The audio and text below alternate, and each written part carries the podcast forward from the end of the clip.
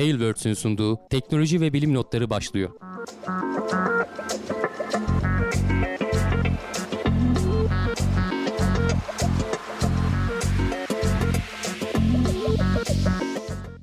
Teknoloji ve bilim notlarına hoş geldiniz. Ben Hamdi Kellecioğlu. Volkan Ekmen'le birlikte her hafta olduğu gibi teknoloji ve bilim dünyasından gözümüze çarpan haberlerle karşınızdayız. Nasılsın Volkan?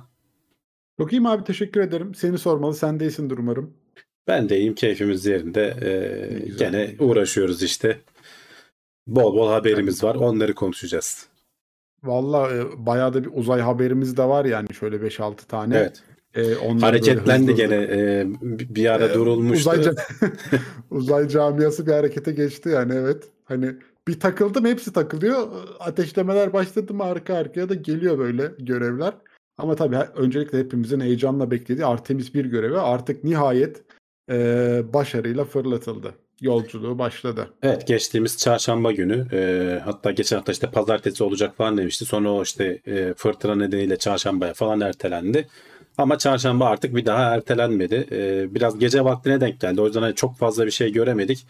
Kameraların falan pozlamaları bozuldu. Şimdi karanlıkta çekiyorlar aydınlatmayla. Aletin o kenarındaki katı e, roketler bir ateşleyince böyle her taraf gündüz gibi aydınlandı. Yani şey diyorlar hani tarihin en aydınlık roket fırlatmasıydı falan diyorlar. Çünkü çok büyük o yan taraftaki iki büyük katı ateşleyici yandığı zaman e, bayağı hem çok fazla duman yapıyor etrafa e, çok kirletiyor hem de çok fazla ışık saçıyor. Ama o devasa e, kütleyi de o şekilde kaldırabiliyorsun ve e, Ay'a gönderebiliyorsun. Tek seferde Ay'a araç gönderebilecek kapasiteye sahip bir roket. Hatırlarsan hani Starship falan da Ay'a araç indirecek vesaire falan diye konuşuyoruz ama o bir kere yerden yükseldikten sonra e, yörüngede birkaç kere yakıt e, aldıktan sonra Ay'a gitme şeyini sağlayacak, yakalayacak. Gene de daha ucuza gelebilir çünkü tekrar tekrar kullanılabilecek Starship. Bunlar tabii bir kere fırlatıyorsun sonra e, yeniden üretmen gerekiyor. Eski e, mantık yani tekrar kullanılabilir roket yapıları değil. E, yaklaşık 5 gün oldu değil mi? İşte 5 gündür e, Ay'a doğru gitmeye çalışıyor. İşte birinci aşaması vesairesi falan ayrıldı. Artık e, Orion kapsülünü e, izliyorlar. E, ve e, şu an en son hatta biz yayına başlamadan 1-2 saat önce son bir manevra daha yaptı. E, o manevralarda da e, ne denir? Ayın yörüngesine oturdu diyebiliriz artık. Yani ayın etrafından dolaşıp şu anda ayın etrafından dolaşıp dünya ile tekrar bir bağlantı kurdu. E, sıcak haber olarak onu söyleyebiliriz. NASA'nın e, bir sitesi var. Bak şu fotoğraf çok güzel. E, sol taraftan şey geçiyor. Arka tarafta ay var. Ayın e, şeyleri biraz bu işte roketin sıcaklığından dolayı böyle erimiş gibi aşağı doğru bir şey bozulması var. Fotoğrafta bir bozulma var. Bu hani üzerinden oynanmış değil. Bu hakikaten çektiği için o lenste doğrudan hani bu şekilde bir etki bırakmış. Çok tatlı bir fotoğraf. E, bunu yakalamak için falan hakikaten e, doğru konuma falan gitmeye bayağı çabalıyorlar. Tekneyle suya açılıyorlar bilmem ne falan. Ve bu fotoğrafları da çekenlere de uzaktan teşekkür etmiş olalım. Hani duyarlar. John Krausmus ismini de söyleyeyim sağ alt köşede yazıyor. Ya gece fotoğrafçılığı da çok zor ya. Yani hani hani gündüz bir nevi ışık falan varken ama böyle işte ters ışık geliyor ay arkada önde çok parlak bir cisim. Hı-hı. Hani fotoğrafçılıkla uğraşanlar az çok bilirler. Ee, bayağı da emek istiyor işte e, güzel de bir fotoğraf bırakmışlar. Evet, ya şey olarak da çok iyi değildi aslında. Hani fırlatıldıktan sonra şimdi ekranda paylaşıyorum. Yani böyle küçücük bir nokta karanlığa doğru gidiyor. NASA falan da çok da o kadar güzel e, görüntü paylaşamadı. Hani biraz SpaceX'ten biz alışmıştık. Ee, işte bir yerden sonra animasyona geçtiler. Ya güzel olmuyor tabii animasyon. Üzerine en azından hani kamera mamera yerleştirseydiniz falan dedi araştırmadakiler. Sonradan kamera görüntülerini de paylaştılar. Hani e, o birinci aşama ayrıldıktan sonra şimdi ekran onlar da geliyor. Üzerinde e, kameralar var. Hatta orada bak şimdi bulabilirsem, denk getirebilirsem o anı e, solar panellere yerleştirmişler. Paneller açıldıktan sonra kameralar onun üzerinde. E, roket manevra yaptığı zaman, ateşlediği zaman paneller böyle oynuyor böyle. Görüntüde e, şey hareket ediyor. O sahneyi bulabilirsem hemen şöyle. Güzel bir fırlatma oldu ama yolculuğunun e, Bak şey sallanıyor mesela bu görüntüde. Dur biraz atladım. Bak görüntüde böyle bir hareket var. Niye? Çünkü o panelin üzerindeki şey kamera paneller böyle hafif hafif oynuyor ateşleme yaptığı zaman. Oynuyor. Evet. Ee, sorunsuz olmadı tabii ufak tefek sorunlar oldu. Hatta acaba gene mi ertelenecek acaba falan e, dediğimiz durumlar da oldu. Çünkü yakıt doldurulduktan sonra e, hatta şurada bak onun da görüntüleri var. E, şu arada. Yakıt doldurulduktan sonra ki kimseyi yaklaştırmıyorlar normalde yakıt e, dolu alete. Çünkü patlar matlar falan ölüm demek yani o yakından ekmek. Ama hakikaten e, Red Crew dedikleri o kırmızı takım gitti. E, ufak bir hata gene bir sızıntı vardı onu düzelttiler. Bu arada fırlatma rampasına da zarar vermişler. Fırlatmadan sonra görüntü çekmesine falan izin vermedi. Fırlatma rampasına roket zarar vermiş daha doğrusu. Ee, bu da bekleniyordu falan diyorlar. Bilmiyorum artık e, çok gücünden mi, e, çok güçlü bir e, şey olduğundan mıdır vesairedir onu bilemiyorum. Ee, çok büyük hasar değil ama hani o rampada ufak tefek hasarlara neden olmuş.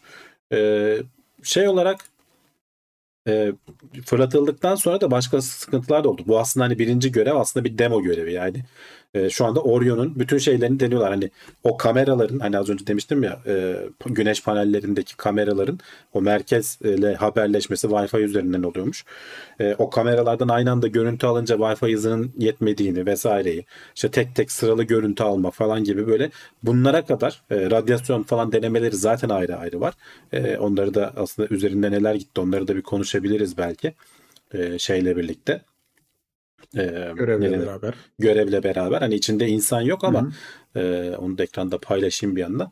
Ben linkini de verdim. Bütün ayrıntılarına girmeyeceğim. Çünkü küçük küçük ona, ona yakın küpsat da gönderildi.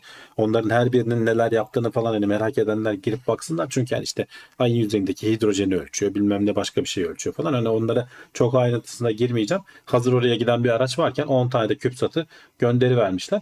Ama asıl hani kapsülün o Orion kapsülü çünkü insanları taşıyacak e, Orion kapsülünün içerisinde ne kadar radyasyon var falan hani bir manken de yerleştiriyor. Ne kadar e, ivmeye maruz kalıyorlar. İşte e, bu Wi-Fi haberleşme sistemleri düzgün çalışıyor mu? Orion kapsülünün içindeki yön bulma sistemi var. Yıldızlara bakarak mesela orada bir sorun yaşandı. Aletin o kenarlarındaki küçük thrusterlar var ya iticiler. Onlar ateşledikçe evet. etrafa böyle şey püskürtüyor. Hava püskürtüyor. işte ne denir? Yakıt püskürtüyor. O e, yön bulma sistemi onları yıldız zannedip e, şaşırıyormuş mesela. Şimdi onu nasıl toparlarız hani hassasiyetini ayarlarız falan gibi bayağı ince ayrıntı hani e, roketin yönünü şaşırtmıyor ama e, ince ayrıntıya kadar hani bütün testlerini yapıyorlar. Zaten 25 günlük falan bir görev. Daha 5. günündeyiz. Ayın yörüngesine daha yeni yeni girdi. Ee, az önce dediğim gibi birkaç saat önce bir ateşleme yaptı. Bu cuma galiba bir ateşleme daha yapacak. Yörüngesini biraz daha ayarlayacak. Ayın 25'i cuma oluyor herhalde yanlış bir e, hesaplamadıysam. Sonrasında Hı. da orada bir hafta falan ayın yüzeyinde yörüngesinde döndükten sonra dünyaya dönüş yolculuğuna geri geçecek ve dediğim gibi toplamda da 25 e, günlük bir görev olacak ve e, dünyaya e, atmosferden geçip o Orion kapsülünün başarılı bir şekilde işte paraşütlerle inmesini bekliyoruz. Hani bu da tamamlandıktan sonra görev tam anlamıyla başarılı oldu diyebiliriz ama şu anda da tabii ki bir sürü data almış bulunuyor NASA. Burada şu anda ekranda şey görüyorsunuz bu CubeSat'ların fırlatıldığı o e, fırlatma şeyinin etrafına diziyorlar onları. Arada küçük bir boşluk var. E, herkes işte aynı standartta görünüyor ama içleri tamamen farklı. E, fırlatma mekanizması standart. Şurada bazıları boş. Onları görüyorsunuz. Onlar da e, yetişmemiş e, yetiştirememişler. E, aslında 10 taneden daha fazla fırlatma şansı varmış ama e, bazıları boş olmuş. Yani çünkü üniversiteler falan üretiyor işte. E, özel sektörden de alıyorlar. Hani bu NASA tabii ki tek tek hani izin veriyordur. Herkesle anlaşma yapıyordur ama bazıları yetişmemiş. Bazıları da sürekli ertelendiği için pillerinin bitmiş olma ihtimali var diyorlar o küpsatların. NASA bunları şarj etme riskini almadı diyorlar tekrardan. E, hatırlarsan Ocak ayında bir ertelendi bir şeyler oldu falan. E, bazıları evet bazıları diyorlar ki hani fırlatı bunlar şeye uzaya saçıldıktan sonra güneş panellerinden tekrar şarj edilip pek tekrar çalışmaya başlayabilir diyorlar. Çok da ayrıntı bulamadım hani hangileri çalışıyor, hangileri çalışmıyor. Ama e, işte burada bu sitede görebilirsin hani 10 tane e, böyle ufak ufak görev var. Bunlardan bazıları kaptırıp geçecek ayın etrafından, bazıları yörüngeye girmeye çalışacak falan gibi ölçümler yapacak. Çeşitli görevler. Biz ben daha çok kabinin içiyle ilgileniyorum. Bu dediğim gibi burada e, bir ast, astronot elbiseleri giymiş bir manken var. Bu, bu mankenin üzerinde bir sürü sensör var. Bunların hepsiyle hepsinden veri topluyorlar. Bu astronot elbisesi de kendi çapında bir uzay aracı diyorlar. E, eğer hani herhangi bir şey olursa e, şeye e, ne denir aracın içerisine bu elbiseler 6 güne kadar e, mürettebatı her birini e, hayatta tutacak kadar hayat destek sistemi sağlayabiliyormuş. E, 6 gün bayağı uzun bir süre yani e, Apollo 13'te biliyorsun ucu ucuna e, denk getirmişlerdi. Filmi de vardır izlemeyen Evet. varsa mutlaka izlesin. E, dünyaya döndürmeyi başardılar. E, ayın etrafından tur atıp geldi. Burada da hani o tarz bir şey yaşanırsa e, en azından 6 gün boyunca e, idare edecek kadar e, elbise seni koruyor. İsmini de Monique'in Campos diye vermişler. Monique'in işte man, mankenin e, A ile birleştirilmişi. Campos da bu Apollo 13'te e, ki mühendislerden biriymiş. Hani onun mürettebatın hayatta kalmasını sağlayacak hesaplamaları yapıp upload eden e, mühendislerden biriymiş. Onun ismini orada ölümsüzleştirmişler. Onun dışında iki tane daha e, manken var. E, bunlar kadın vücudunu e, simüle eden mankenler ve hani insan e, etine çok benzer olarak e, tasarlanmış şeyler. Tam vücut şeyi yok galiba. Sadece belden üstü var. İki tane var. Bir tanesinin bunların her birinin üzerinde e, 600 tane mi 6000 tane mi de radyasyon sensörü var. Bunlar da e, kabinin içerisinde ne kadar radyasyon. Niye kadın dersen de kadınlar daha hassas oluyormuş e, radyasyona karşı. Hani kadınları sen kurtarırsan erkekler zaten haydi haydi idare eder diye. O yüzden kadın vücudunu simüle edecek e, mankenler kullanmışlar. Bir tanesinin üzerinde radyasyon koruyucu yelek var. Bir tanesinin üzerinde e, normal e, gereksiz bir şekilde o yeleği de test ediyorlar. Böylece ne kadar kullanıyor, ne kadar radyasyona maruz kalıyor vesaire falan. Bunların hepsi test edilecek. Ee, şeyin içerisinde e, görebilirsek diyeceğim ama neredeydi o fotoğraf? Şimdi bulamadım ama galiba o videolardan bir taneydi. Bulabilirsem e, şeyin e, kabinin içerisinin bir görüntüsü vardı. Heh, şu. Onu da göstermiş olayım. Hani burada oturuyor. Kabinin içerisinde bu şekilde bir görüntü var. Az önce gösterdiğimiz o Munikin dediğim manken e, burada oturuyor. Gö- şeyde e, komuta koltuğunda oturuyor. E, bütün ölçümleri oradan alıyorlar. Şu ortadaki şey de e, iPad'miş bu arada. iPad Pro 12 diyorlar. 12 inç iPad'i oraya yerleştirmişler. Demek ki hani onu da artık e, bilmiyorum hani özel bir ekran tasarlamak yerine doğrudan e, onu kullanmayı mı tercih etmişler artık nedir? E, şeyin içerisi böyle. E, hala haftaya da gene konuşuruz. Hani yeni e, güncellemeler vesaireler olursa e, üzerinde daha konuşacak bize malzeme çıkar buradan. E, Var, tabii var. ki temennimiz Dünyaya düzgün bir şekilde hani e, ulaşması. Bu dataların hepsini uzaktan download ediyorlardır ama e, dünyaya da hani son görevini atmosferden gelip o işte sıcaklığa dayanıp paraşütlerinde çalıştığını test edebilirlerse Artemis 2 görevi ne zaman olacağı belli değil ama insanlı olacak. Ayrıntıları merak edenler e, şöyle ekranda hani onu da göstereyim gene NASA'nın sitesi var. NASA Gov bölü Special bölü Artemis E diye. Artemis 1 yani. Burada bütün ayrıntılarını görebilirsiniz. Burada özellikle sağ üst köşede şöyle şey yaptığınız zaman Artemis Updates var. Az önce bak e, anlattığım işte ayın etrafından geçti ve dünya ile tekrar bağlantı kurdu diye bunun ayrıntıları var. Tek tek e, işte ne zaman fırlatıldı, ne zaman dönüşü mesela 11 Aralık'ta dönmesi bekleniyor. Bunların hepsi e, burada ayrıntılı bir şekilde anlatılmış. E, dünya ile de iletişim kurarken bu arada ilginç bir bilgi onu da söyleyeyim. Dünyanın etrafına yayılmış NASA'nın Deep Space Network dediği bir şey var zaten bütün hani uzay araçlarıyla onu kullanarak şey yapıyor. E, Kaliforniya'da, İspanya'da ve Avustralya'da, Canberra'da 3 tane yer. Hepsi de yaklaşık birbirinden hani 120 dereceyle dolayısıyla 360 derece hani birinden e, sinyali kaybederken ötekinden yakalayabiliyorsun ve neredeyse hiç bağlantıyı kaybetmeden e, iletişimi sağlayabiliyorsun. Bunun üzerinden hani bu sistem üzerinden sağlıyorlarmış. E, bunların hepsi dediğim gibi test ediliyor en ince ayrıntısına kadar. Artemis 2'de çünkü gerçekten insan gönderecekler. Herhangi bir sıkıntı yaşanmadan e, bunu atlatalım diye her şeyi test ediyorlar. Ee, yani görevin e, Artemis 1 görevi resmen başladı artık zaten.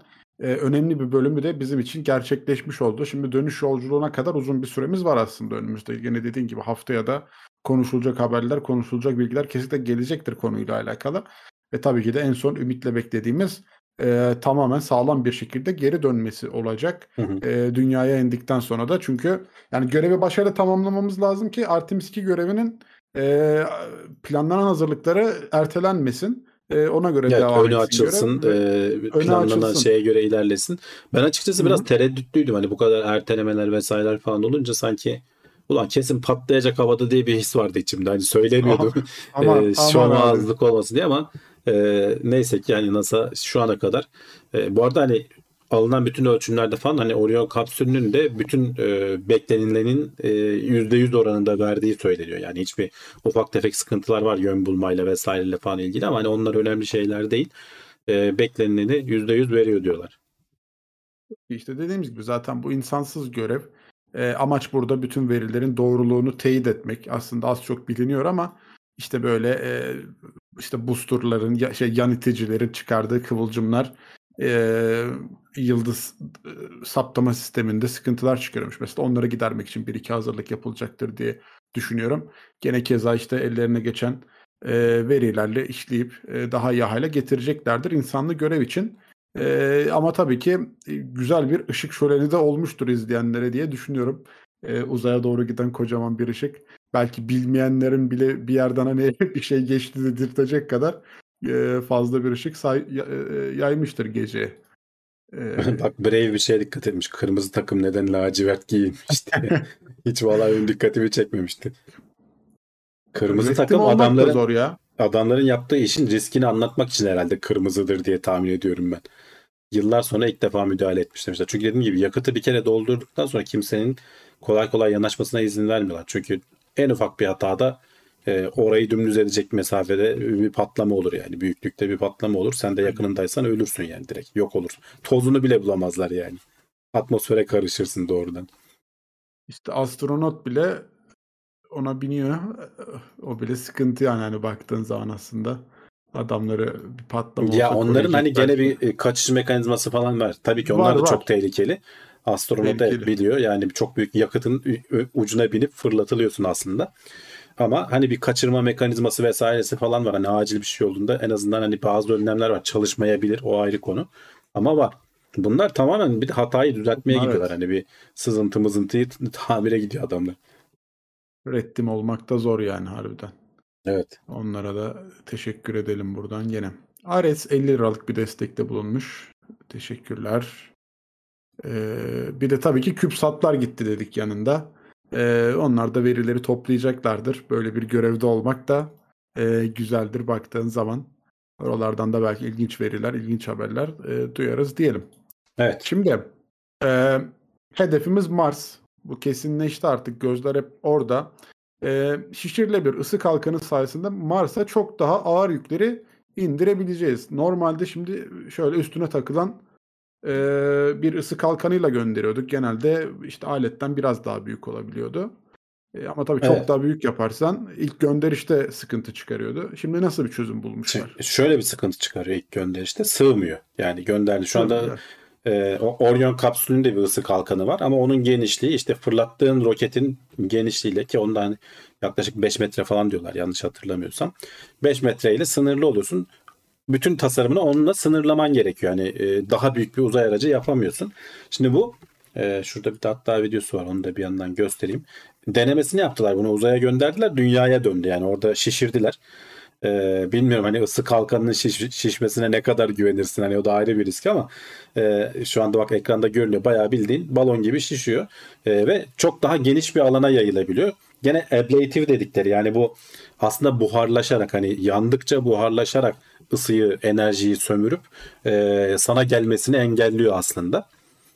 E, heh, görüntü dondu bir an ama e, ve işte uzaya çıkarıp onu uzaydan aşağı e, attılar ve sorunsuz bir şekilde yüzeye indi. E, geri de topladılar. E, gidip onu da şeye aldılar. E, ekranda da görüyorsun. E, gemiyle gidip suyun içerisinden topladılar. Hem hava dolu olduğu için belki suyun yüzeyinde yüzmesini vesaireyi falan da daha kolaylaştırıyordur.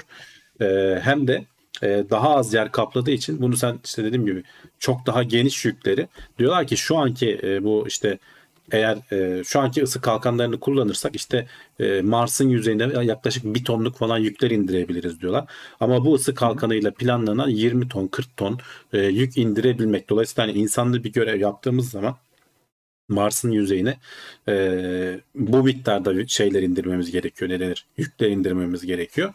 E, sadece Mars değil bu arada. Hani biz haberde de Mars'tan vesaireden falan bahsetmiş ama dünyaya dönerken falan da bu tabii ki kullanılabilir yani illa Mars olmak zorunda değil. Evet daha çok denemesi falan yapılacaktır. Tabii tabii daha çok yapılacaktır. denemesi yapılacak ama bayağı ete kemiğe bürünmüş. Yani plan aşamasında falan değil. Ee, bu Değil. e, şey e, E, o yüzeyi 1600 derecelere kadar falan ısınıyormuş. E, şurada bir yer dokunmuştum. Evet. E, onu e, düşün ya 1600 derecelik sıcaklığı arka tarafa geçirmiyor. E, bir şekilde şişme olmasına rağmen. Ama kullandıkları malzeme de e, işte sentetik fiber diyorlar. İşte braided dediği artık tam nasıl bir şeyse e, ağırlığıyla kıyasladığın zaman hani bir çelikten 10 kat daha e, dayanıklı diyorlar. Yani dolayısıyla öyle kolay kolay hani hem o atmosferin ittirme kalktırma yüklerine falan Hı hı. dayanıyor. Hem sıcaklığa dayanıyor. Ön tarafındaki kaplaması sayesinde tabii ki. Hem de bu kaplama işte katlanıp vesaire şey yapıp balon gibi açtığın zaman böyle yerine oturabiliyor. Belki e, şey gibi hani bu ne denir? Balık pulları gibi böyle bir zırh birbirinin içerisinde geçen falan bir yapıyla mı tasarladılar artık? O alt kısmını pek göstermiyorlar. Videolarda göremedim. Hani hep arkadan e, görüntüleri çekilmiş. Acaba ön tarafındaki e, yapı nasıl? Onu da belki ilerleyen dönemlerde daha net görebiliriz. Hı hı, Ee, hı hı. ilginç yaklaşımlardan biri. Yani dediğim gibi test aşamasını daha doğrusu tasarım aşamasını Ya neredeyse ilk, test, geçmişler. ilk testini geçmiş İlk- yani. ilk hatta. testi yapmışlar. Başarılı da geçmiş. Evet. Gayet güzel. E, hani bu arada tabii yüzey alanı da arttığı için haliyle e, sürtünmeden kaynaklı yavaşlama da artıyor. E Hani tabii onun ona, bir ona, da var. katkısı var tabii. Paraşüt Ona da gibi katkısı kendisi var. de bir çeşit paraşüt oluyor yani Kendisi- aslında. evet. E, gayet güzel planlanmış, güzel düşünülmüş. E, ileride de yaygınlaşacağını düşündüğüm gene projelerden biri. E, benim gözümde tabii işte dediğim gibi detaylı testleri falan beklemek lazım ama e, ilk testi de gayet başarıyla geçmiş yani baktığımızda. Evet. E, Ares bu arada bir 50 lira göndermiş. Ona da teşekkür Evet, ediyoruz. teşekkür ederiz ona.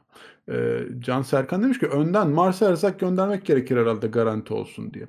Hazırlıklar hep e, ona göre yapılacak sırayla bir şeyler yapılacak. Tabii tabii. Yani e, Önce önden ayın etrafında bir Ya geçiş şöyle planı var. uzun dönemli kalacaksan önden erzak göndermek gerekir. Hani gidip döneceksen gerçi gidip dönmek dediğin de 2-3 yıllık bir görev yani hani ay gibi değil işte. Ee, o yüzden Mars işi biraz zor yani henüz. Biz bir ayı kotaralım.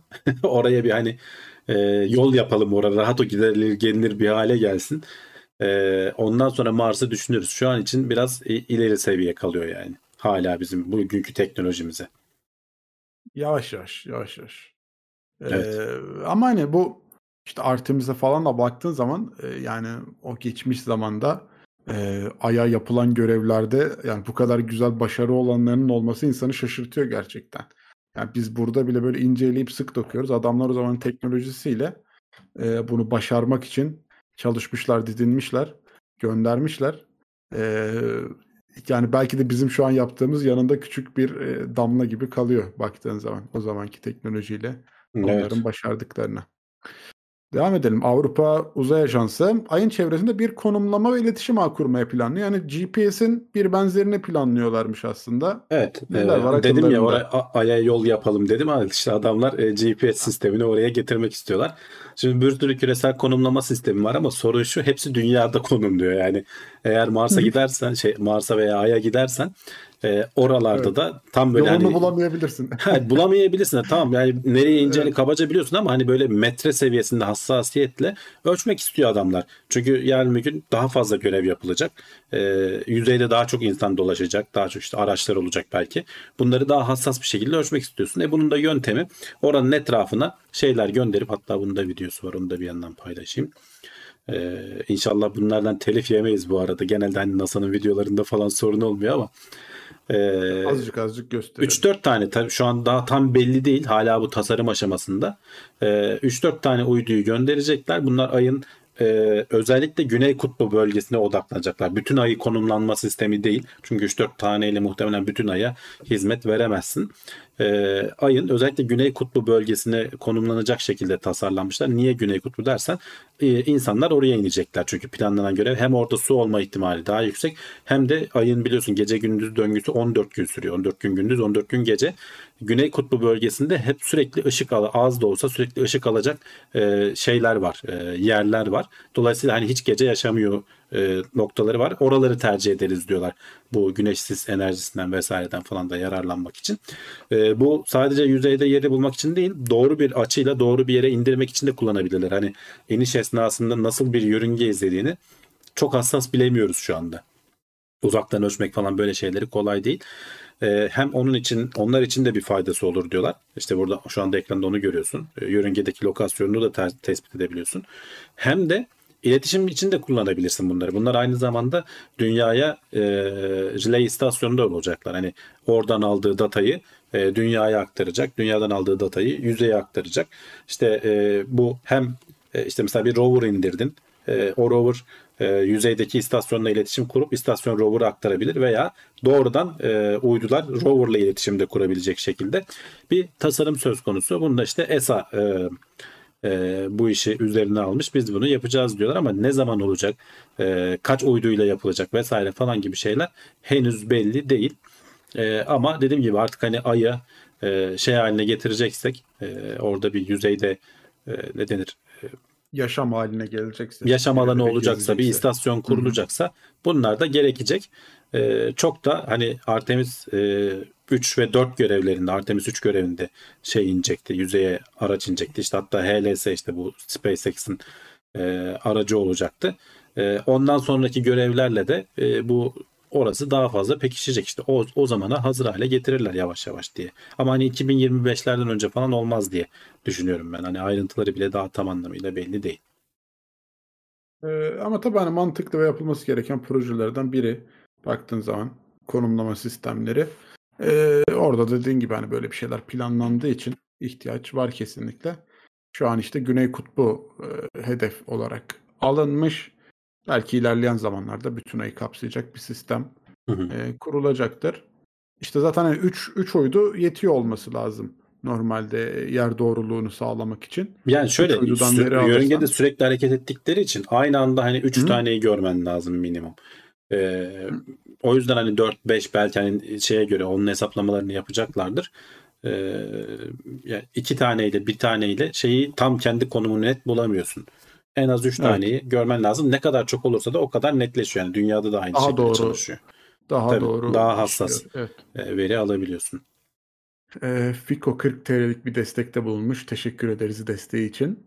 E, Can Serkan Ayhan demiş ki teorik fizikçilerin daha çok çalışması lazım. Kütle çekiminin mekanizmasını çözebilseler belki kütle çekiminden kurtulmak için devasa roketlere ihtiyacımız e, kalmaz demiş. Ama sanki ya mekanizmasının hani nasıl işlediğini biliyoruz da e, onu yenecek e, hani böyle ne denir e, böyle sihirli bir şey yok gelişim ya da elimizde. evet bir şey yok. Yani elimizde sihirli bir şey yok. Evrende de hani gözlemleyebildiğimiz kadarıyla öyle bir şey yok zaten.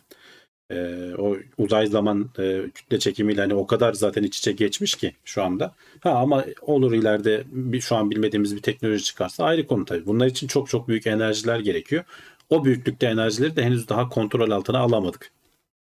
Evet, kütle çekiminden kurtulmak ciddi bir konu yani. Şu an Tabii. aslında baktığı zaman dediği gibi çok ciddi miktarda yakıt harcıyorsun ama bilemiyorum işte öyle bir teknolojinin varlığını görür müyüz? İleride de böyle bir şeyler planlanabilir mi? Yani teknoloji ben kendi hani ömrümde e, tahminen şey yaparsak göreceğimi zannetmiyorum. Öyle söyleyeyim. Bizim ömrümüzde ben o, o teknolojiye ulaşabileceğimizi zannetmiyorum. Evet, biz uçan arabalarda Ama hani e, e, mi %99 diyelim çünkü şey hani bir uzaylı gelir verir bize teknolojiyi o zaman ayrı tabii yani. Ha, öyle olur, öyle olur. Ama tabii bu aradan önce basit şeylerde kullanılacağı için bir roket teknolojisine gidene kadar Tabii, gene tabii bayağı canım. bir yolu olur herhalde yani öyle bir teknolojinin. Ee, Sen bir sıradaki haberi bulamadım. atla istersen. Bir sonraki habere geç. atlayayım ondan sonra tamam hani Çünkü ayla ilgili bir sonraki de ay, ay, ay Tamam, haberlerini da- bir araya toplamış olalım. Ona da bakalım. Ee, sıradaki James Webb'le alakalı. Onu, onu atla onu sonra Evet. konuşalım işte. Bir sonrakine Tamam geç. SpaceX e, ay yüzeyine iniş için ikinci bir görev daha aldı. Vermişler. Evet. e, aslında hani e, az önce e, biraz giriş yaptım o yüzden hani bunu konuşalım dedim. Hı E, şimdi Artemis 2 görevi insanlı olacak. Artemis 1 görevi şu anda devam eden. Artemis 2 görevi insanlı olacak ama onlar da yüzeye inmeyecekler. Ayın etrafında dolaşıp geri gelecekler. Gene aslında bir çeşit deneme görevi gibi. Hani her ne kadar içinde insan da olsa. E, hatırlarsan Crew Dragon'un da demosu yapıldı. İşte Starliner'ın da demosu yapılacak. Hani insanlı demosu yapılacak. Artemis 2'de öyle olacak aslında. Artemis 3 yüzdeye inecek ve orada da muhtemelen e, bu e, SpaceX'in HLS sistemini, Human Landing sistemini kullanacaklar. E, NASA hatta işte hatırlarsan biz bayağı haftalarca konuştuk. Blue Origin dava etti de vesaire de alamadılar da falan. Sonra onlara da ayrıyeten bir e, ne denir proje açıkladı NASA. Hani tek SpaceX'e bağlı kalmayalım. Onlara da para verelim diye.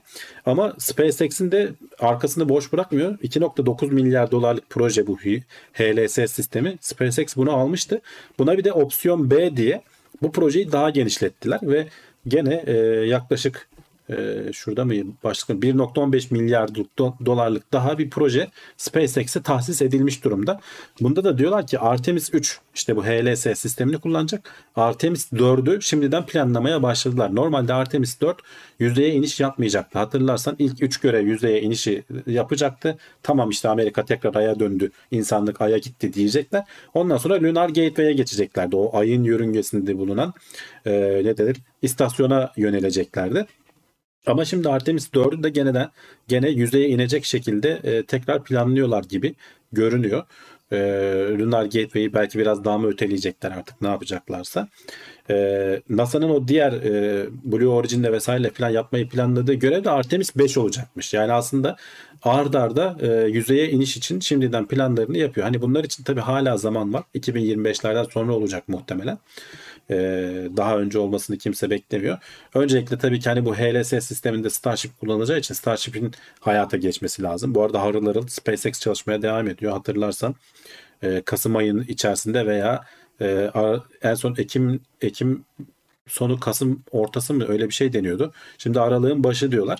Ee, bir yandan da statik ateşleme testlerini falan yapıyorlar. En son e, bu Starship'in üzerinde bulunan 33 motordan 14 tanesini aynı anda ateşleyerek kontrollü bir şekilde hani onları da patlama çatlama olmadan e, beraber ateşlemeye çalışıyorlar.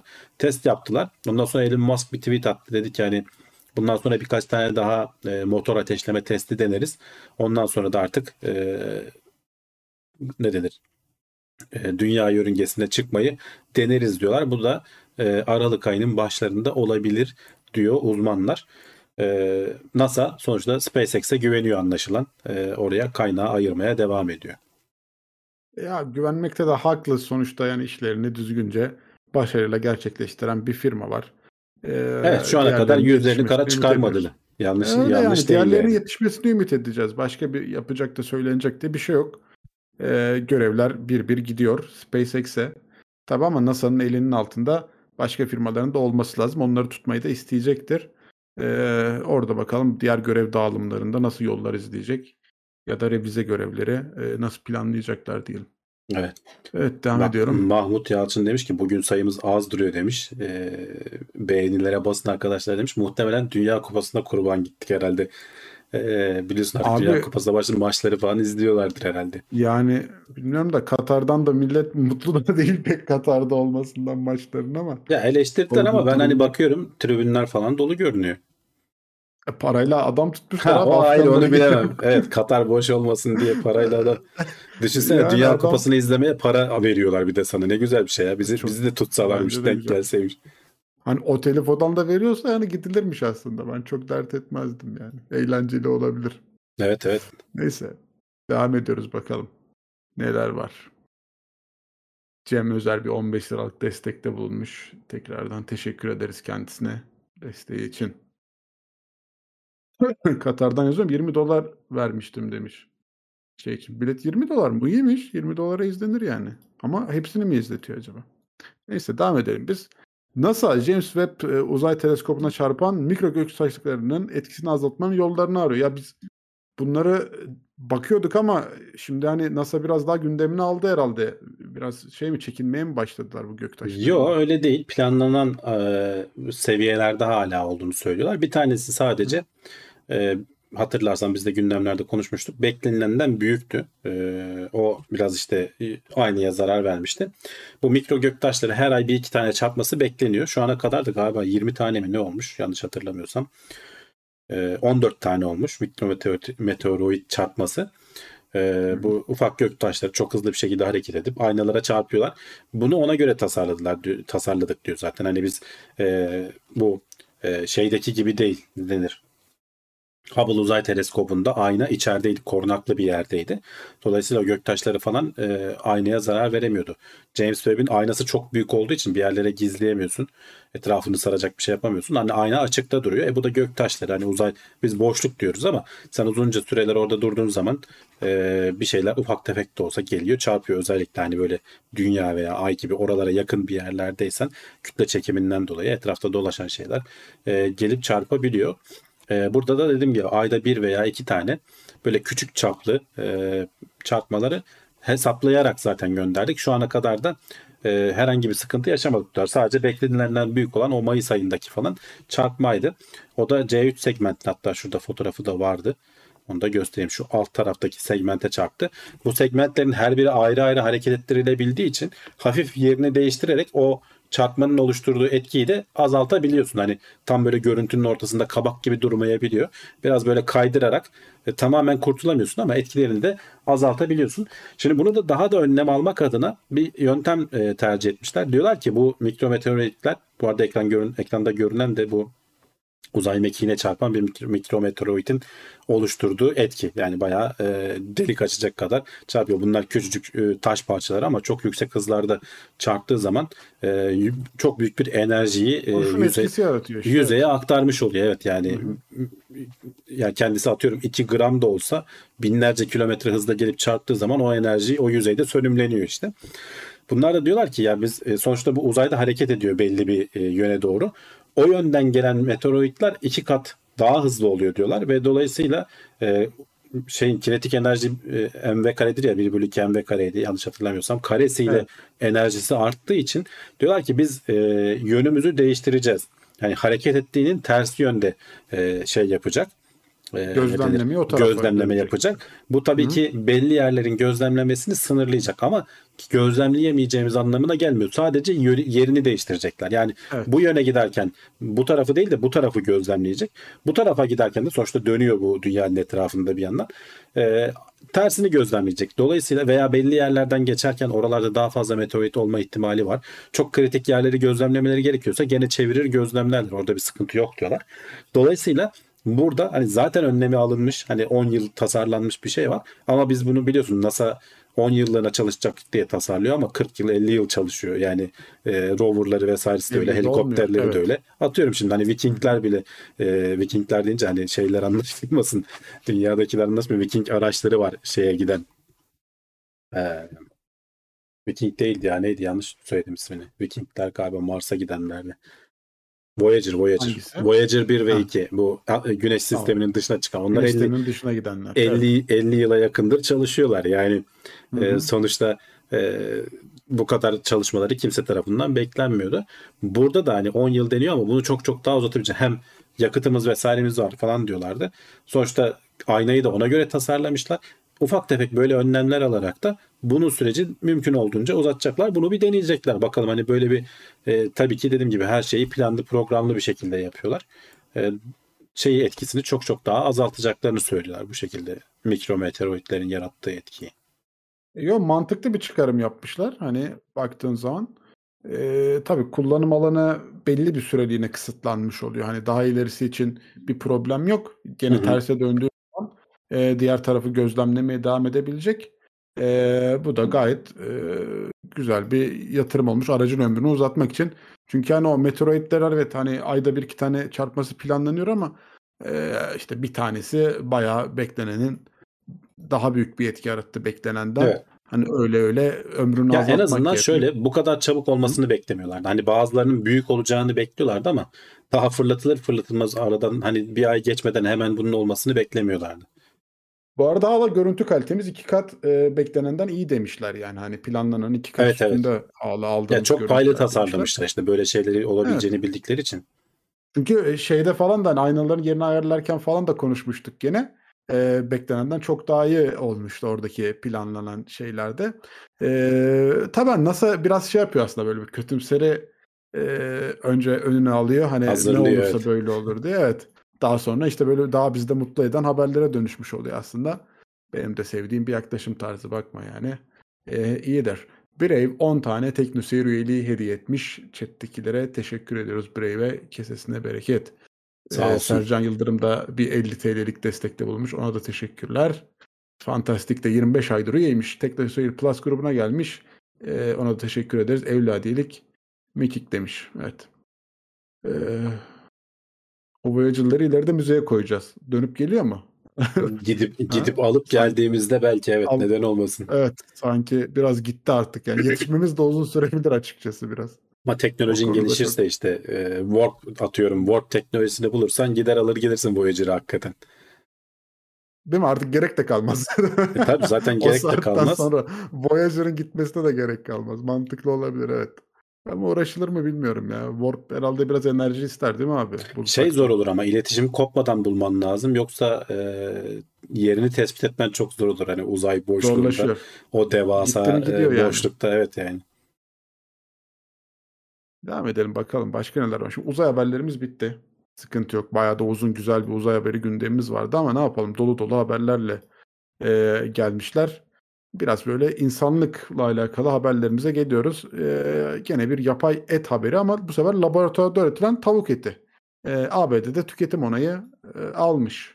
Evet ama daha biraz daha Amerika'nın yolu var herhalde. gene. e, hıfzı sahası mı diyelim artık e, ilaçlarıyla hep gündeme gelen FDA'yı e, Food and Drug Administration zaten hani yiyeceklere de bakıyor.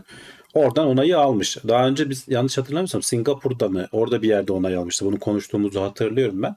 E, ama FDA tabii hani hem işte ekonomik büyüklük açısından hem insan sayısı açısından hem de işte sonuçta dünyanın lider ülkesi olması açısından FDA'nin onay vermesi önemli adımlardan biri aslında.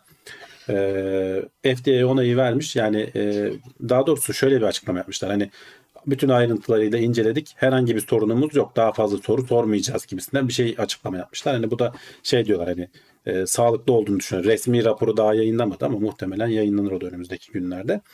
E, Upside Foods isimli firmanın e, ürününü incelemişler ve o onay almış ilk. Bu arada bir onay daha almaları gerekiyor. Onların Tarım Bakanlığı'ndan onay alınması gerekiyormuş. Orada da işte üretim tesislerine vesairelere falan bakacaklar. Bizde de olduğu gibi bir mekanizma var orada. Hani bir tavuk çiftliğini ara ara denetlemeye gelir ya bile- şeyin devletin yetkilileri. E burada da işte e, sonuçta o tanklarda bir şey fermente ediliyor. Bir e, bakterilerden e, daha doğrusu e, tavuktan alınmış bir kültür hücresinden üretilerek çoğaltılan bir şey. E, nasıl bir ortamda test ediliyor? Hani onlara sormuşlar ne zaman olur diye. Bir kere yeni bir şey olduğu için ortada e, bu işin ne denir yol haritasını oluşturmaları lazım. Hani müfettiş gidecek nelere bakacak. Yani tamamen yeni bir teknoloji. E, bunu oluşturuyor devlet daireleri bir yandan. E, muhtemelen FDA de öyle bir şeylere bakmıştır. Sonra işte Tarım Bakanlığı da Amerika'nın onlara bakacak. Oradan da hani sorun çıkmaz diyorlar. Çünkü FDA asıl zor olan hani asıl e, zor olan onay FDA'den alınması gereken onay. Tarım Bakanlığı'ndan alınan onaylar bizde de öyledir. Sağlık Bakanlığı hakikaten ilaçları vesaire falan çok daha ince e, eleyip sık dokur. Tarım Bakanlığı'ndan alınan izinler biraz daha kolaydır denir. Ee, o yüzden de hani o tarz izinler alan işte yiyecek desteği vesaire hani vitaminler falan e, o tarz izinlerle piyasaya giriyor. Biz de hani onu da uyarıyoruz. E, ilaç gibi düşünmeyin bunları diye. E, yani gitgide ete kemiğe bürünmek hani tam anlamıyla yanlış olmaz herhalde. E, Hmm. hayatımıza girecek. İlk tabii ki hani hemen e, marketlere vermeyeceğiz demiş adam. Muhtemelen ilk restoranlara e, bu e, eti sağlarız. Özel On- özel restoranlar. Evet belki. ondan Vegan sonra e, çünkü maliyetleri falan hala yüksek e, bu tarz şeylerin. Hani tamam evet yani bir 10 sene önce galiba 2013'te 300 bin dolarmış e, ilk üretilen et. E şimdi onu ciddi anlamda fiyatı düşmüştür ama hani gerçek e, piyasadaki etten daha ucuz olması veya en azından eşit seviyede olmadığı sürece bu yaygınlaşmayacaktır ama bunun peşine düşen, bunu işte 10 yıldır e, destekleyen, e, geliştirmeye çalışan yavaş yavaş sektörde buraya gidiş olduğunu gördüğü için buraya doğru fonlamaya falan başlıyorlar. E, bilmiyorum Türkiye'de hiç izleyicilerden de hani yorumlarda soralım. Türkiye'de duydunuz mu bu işlerle uğraşan? Ben duymadım. Ya da yurt dışında yiyen eden mesela. Ha ya da yurt mı? dışında yiyen eden ama o da ufak ihtimaldir. Ben zannetmiyorum hani henüz Ufak dediğim gibi ufak. çok çok emekleme aşamasında. Ama sonuçta resmi kurumdan onay alınması önemli bir şey. Bir e, 10 sene sonra 2035'lerde mi ne şurada bir istatistik vardı ona bulabilirsem. Hani belli bir miktar şeyin e, et üretiminin belli ciddi bir miktarının şey olması bekleniyor. Hani bu e, labra- laboratuvarda üretilen etlerden oluşuyor olması bekleniyor. İlginç. Ee, genelde hep dana eti üzerinden ama böyle haberlerimiz vardı ya. Hani daha böyle Ya o- hepsi o var canım. türe Tavuk için kırmızı de et üzerine. uğraşan var, e, balık Hı. için uğraşan var. e, Farklı normal farklı. et, dana eti için uğraşanlar var. Evet. Hmm, Bu da tavuk etine yoğunlaşılmış. Ee, ve onayı almış ama tabii daha yolları var her zaman olduğu gibi. Bizim soft bime, bime gelmediği sürece herhalde Evet. elimize alamayız. Murat abinin lafıdır. Bime giren eve girer. Ee, bime gelmediği sürece herhalde biz de e, test edemeyiz diye düşünüyorum ama çok da merak ediyor muyum? Sanmıyorum ya. Aynı paraya e, normal eti tercih ederim herhalde diye Ya şöyle aynı para olmayacak işte hani benim beklentim e, geçmişte de bunu konuştuk. E, sonuçta sen hani et üreteceğim derken bir sürü yan bir şey üretiyorsun yani. E, boş yere besliyorsun hayvanı koca, kocaman işte kemiğiydi vesairesi falan. Tamam onlar da be- belki başka alanlarda kullanılıyor ama yani eti doğrudan üretmek çok daha verimli olur gibi geliyor bana. Dolayısıyla da çok ucuz olacaktır diye tahmin ediyorum ben. Tabii. Ama hadi hatırlarsan bayağı ayrıntılı bu işin de önünde ne büyük engeller olduğunu anlatan bir yazı vardı. Geçmişte konuşmuştuk. Onlar hala çözüldü mü çözülmedi mi göreceğiz. Kolay değil yani hani laboratuvarda üretiyorum diyemiyorsun. Bir sürü onun işte virüs bulaşmaması, bakteri bulaşmaması, işte beslenmesi, atıkların atılması falan gibi çok ciddi sorunlar var. Hani seri üretime, büyük miktarlarda üretime geçtiğin zaman. Bunlar, bunlar Onlar- demiş ya, onlarla ilgili çözüm var mı, var ama e, ya vegan sucuk falan çok daha farklı yöntemlerle Ya o başka bir şey tabii canım. Yani Ha, o içinde et yok zaten malzemeyi karıştırıp e, o şekilde üretiliyor yani.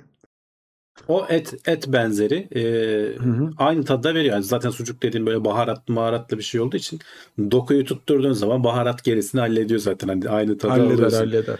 Bu Aynen. öyle değil ama bu bildiğin et yani sonuçta. Bunda da tabii dokuyu tutturma vesaire falan gibi şeyler var.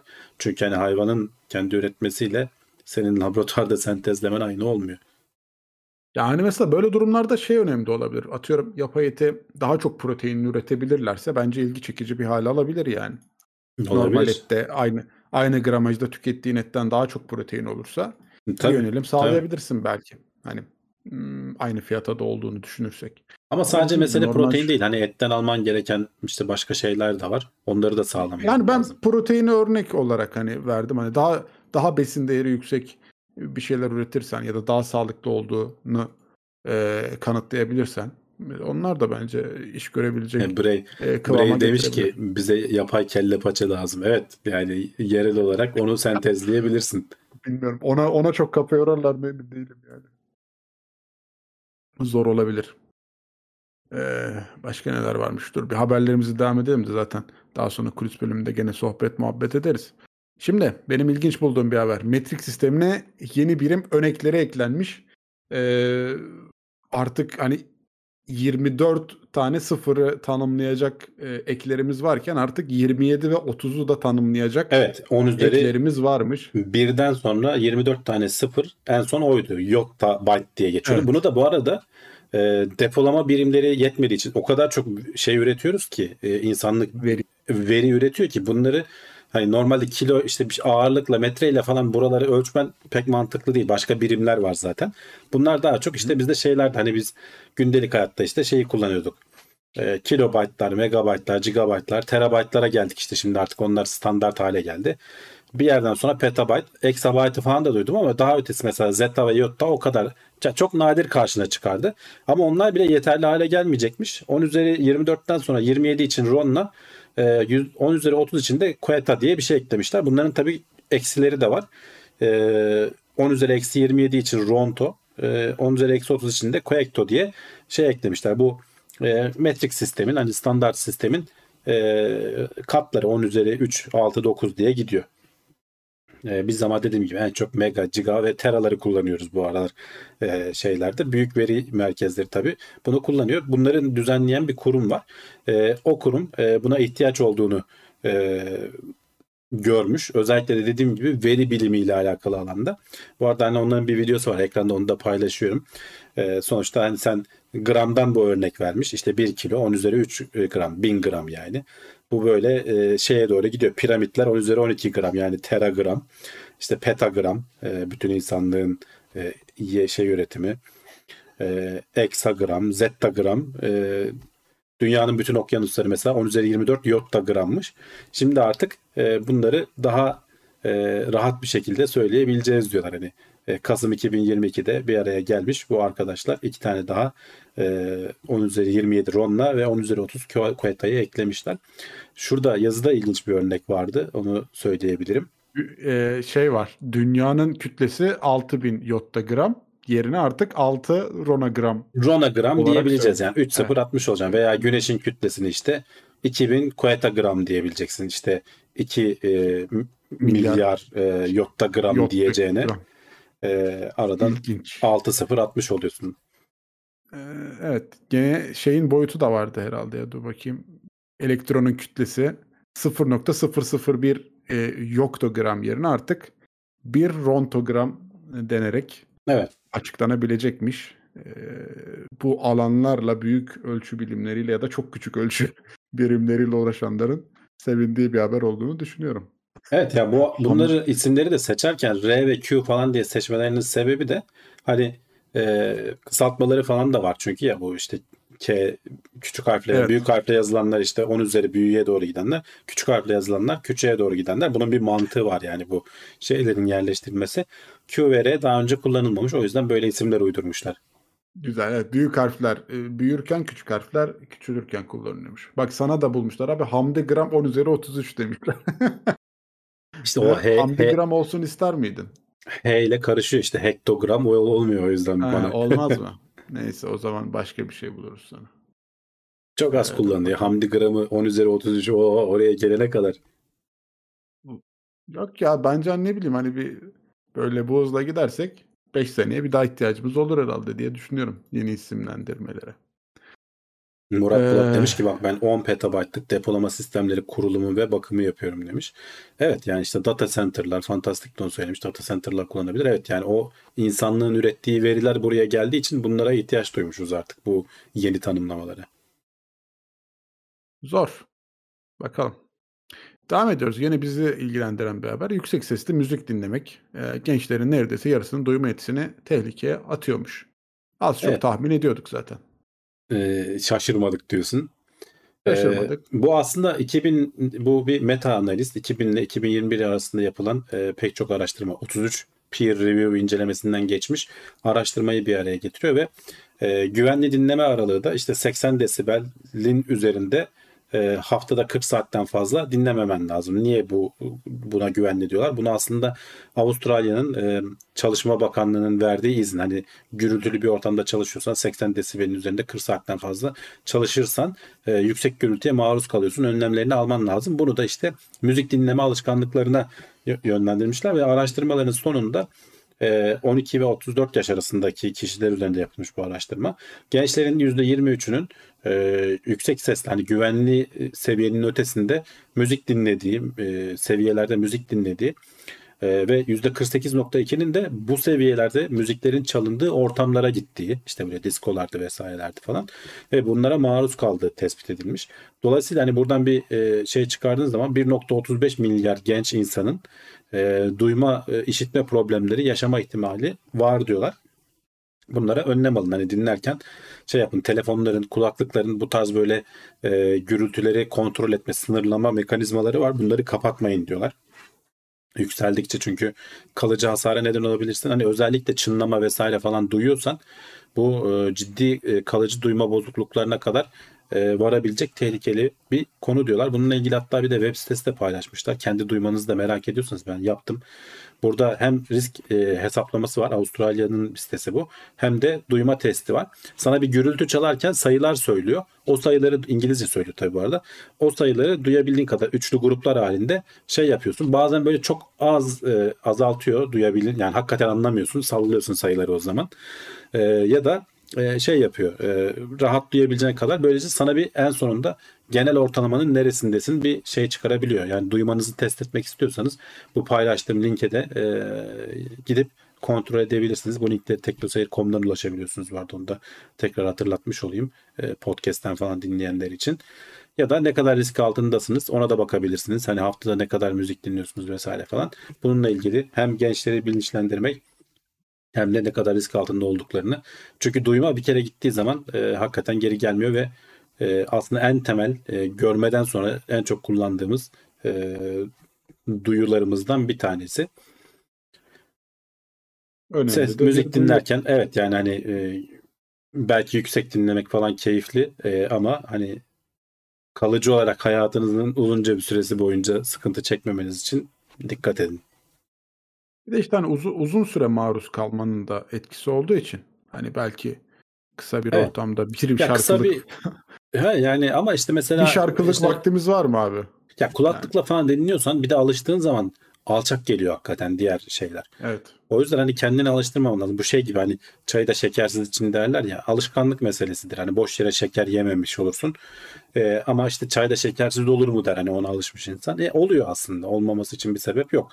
Burada da öyle hani çok yüksek dinlememeye kendini alıştırabilirsen baştan e, o önlemi alabilirsen şey yapabilirsin. E, bunların ölçümü aletleri falan da var. Hani e, alet dedim uygulamalar yani app'lere indirebiliyorsun. Kaç desibel kabaca gürültü çıkardığını kulaklıktan ölçebiliyorsun. O- onlara dikkat etmek lazım. 80 desibelin çok da üzerine çıkmamak gerekiyor görüldüğü gibi. Yine işte oyun oynayanlar da aslında bir şekilde tehlikede çünkü hani bazen kulaklıkla takıyorsun, e, oyun oynuyorsun yüksek sesle açıyorsun Hı hı. sesi daha iyi duyabilmek için. E, Şey falan hani varmış bu arada hani bu diskoya Hı. kulübe e, gittiğin zaman çok gürültülü ortamlarda böyle kulaklık açları falan takıp gidebiliyorsun falan diyorlar da bilmiyorum o ortama gittiğinde kaç kişi kulaklık açı Kimse- takar. hiç hiç duymadım, görmedim yani. Yani bana da Öyle bir mantıklı şey. gelmiyor. Ee, Bana da çok. Yani kim o zaman niye gidiyoruz yani? Ya hayır gene sonuçta o kadar gürültülü ki duyuyorsun aslında. Sadece senin normal duyabileceğin seviyeye getiriyor sesi aslında biraz. Bilemedim. Bilemedim. Çok şey gelmedi bana. Yani neyse. Haberlerimiz de bu kadardı. Bakalım başka neler varmış. Gençken Tekno Club'a giderdik. Sonum kötü demiş fantastik. Ee, Olmaz. Bak Tolga Kurumsal- Polat demiş ki benim telefonum uzun süre yüksek sesle dinlediğim zaman duyma kaybı yaşayabilirsiniz diye uyarı vererek kısıyor diyor. Güzel yani. Ama var çoğu yeni telefonda hani İşte zaten bunlar kapatılabiliyor. Kapatmayın diyorlar Ha. yani adamlar. açtığın zaman hani belli bir noktaya gelince bak daha fazla açmak istiyor musun emin misin kulakların zarar görebilir diye bazı e, telefonlar uyarı çıkarıyor yani. Ee, onlar da sıkıntı yani. Zorluğu da veriyorlar tıkaç ama kimse takmıyor. Şa- Xiaomi 20-30 yıla kadar dijital kulak zarı yapar diyor. ya işte şey öyle olmuyor. Sadece kulak Yok, zarı meselesi değil. yapmayalım. İç kulaktaki o şeyler ne denir? E, hair deniyor onlar. Orada kıl, kılımsı şeyler var iç kulakta o ses dalgalarını algılayan. Onlara zarar veriyor aslında. Sadece zara değil, e, zarla birlikte onlara da zarar verdiği için sıkıntı yaşıyorsun. Evet. Bu haftaki haberlerimiz de bu kadardı. Gene süremize yetiştik neredeyse bir saat boyunca. Haberlerimizi konuştuk, sunduk sizlere. Tabii şimdi niye kimse bir yere ayrılmıyor. Sırada kulis bölümümüz var ama ondan önce hızlıca bir hatırlatmaları yapacağım. Buraya kadar izlediyseniz aşağıdan bir beğen tuşuna basın. Hala Teknoseyir'e abone değilseniz bir abone ol tuşuna da basabilirsiniz. Bunlar tabii ki ücretsizdir. Hemen kullanabilirsiniz. Bir de maddi bir destekte bulunmak istiyorum dediğiniz noktada katıl, süper chat, süper sticker gibi özelliklerle de Teknoseyir'i destekleyebiliyorsunuz. Twitch'te de yayınlar devam ediyor. Orada da Teknoseyir e, adıyla ulaşıp yayınları takip edebilirsiniz. Benim de Twitch kanalıma Zisegnet adıyla ulaşabilirsiniz diye hatırlatmış olalım. Araya sponsor videoları girecek. Hemen ardından kulis bölümü soru cevap eğlence devam ediyor. Buradayız. Tolga Polat demiş ki tiz yoğunluklu bir kulaklıkla tiz müzikleri dinlersek örneğin metal daha mı fazla kulağımız zarar görür? Bilmiyorum acaba tizlerle baslar arasında bir fark oluyor mu? Kesin bir fark vardır ama bilmiyorum. Ben de bilemedim. Kulaklarımın ses ayırmasına o kadar güvenmiyorum ya. O şeyi dene bak sen kaç çıkacaksın. Ben ortalamanın e, bir bant var böyle. Ben Hı en üst seviyeye yakın. Bayağı duyuyormuşum yani. Şey etkilemiyor mu? Hani hangi kulaklıkla yaptığın ya da başka bir şey sesini Ya kulaklıkla yap diyor. Sessiz bir ortamda yap diyor. Ee, ama hani çok da sorun değil. Ee, çünkü aslında bir gürültü verirken sana sayılar söylüyor. Böyle belli belirsiz duyabildiklerini sallıyorsun. Hani zaten 9'a kadar sayılar. Ee, ama onu, ölçmeye çalışıyor adamlar. Tabii ki hani birebir şey değil. Ee, ne denir o doktorların yaptığı bir test değil. Hani bu ev ortamında kendi kendine yapabileceğin bir test. Ya ben bir ara yaptırdığımda işitme testini hastanede gayet iyi düzeyde çıkmıştı yani hani ses algılaması. Ee, bir daha ne kadar oldu? Herhalde bir 4-5 sene olmuştur yalan olmasın. Ya yaşlandıkça zaten belli bir duyma şeyini kaybediyorsun. Ya da hatta linkini vermemişim onu da bir yandan yazayım.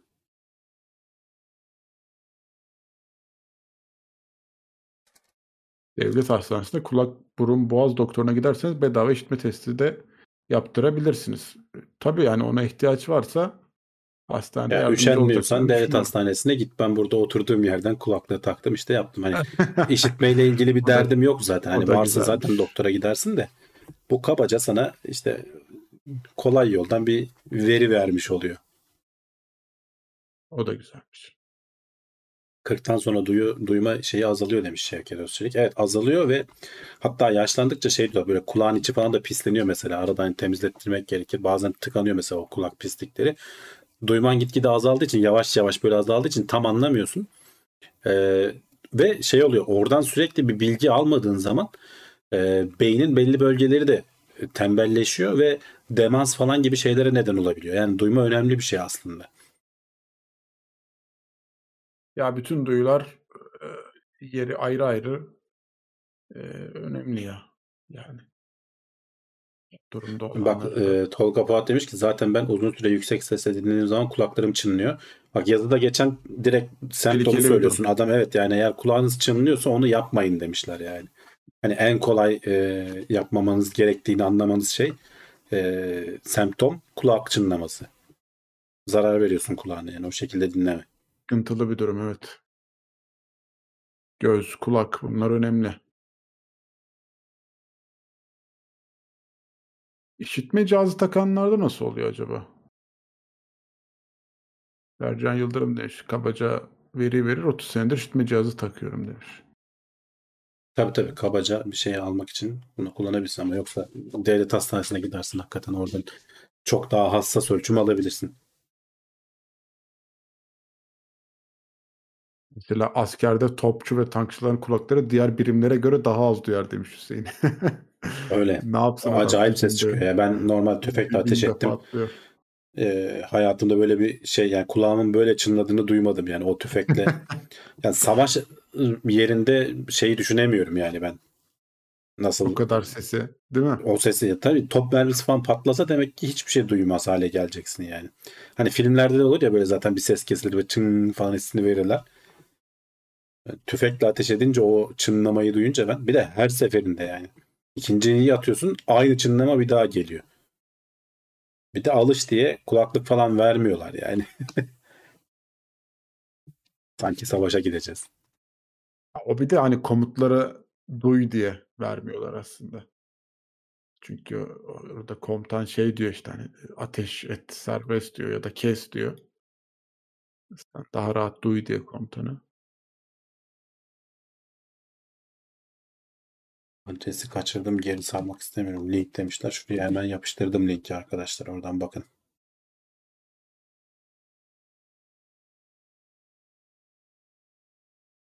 Jet daha çok ses yapıyor evet ama hani ona ne kadar etkili kalıyorsun.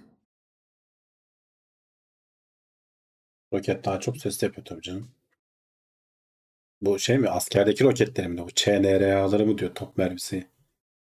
Bence Yoksa SLS'i mi diyor? şeydi, Artemis 1'i diyordur. Starship Ben zaten özellikle o 33 tane Raptor motoru çalıştığı zaman inanılmaz bir ses yapacak diyorlar. Her şeyi çevresindeki o e, yakın yerleşim yeri var o Teksas'taki Boca Chica'da. E, oradaki camları falan kırar diyorlar. Bakalım göreceğiz. Test bir deneme yapabilirlerse.